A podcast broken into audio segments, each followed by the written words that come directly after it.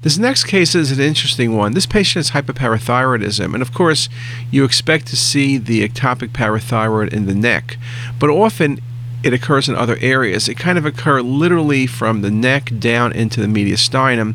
Typically, parathyroid adenomas are somewhat vascular on CT.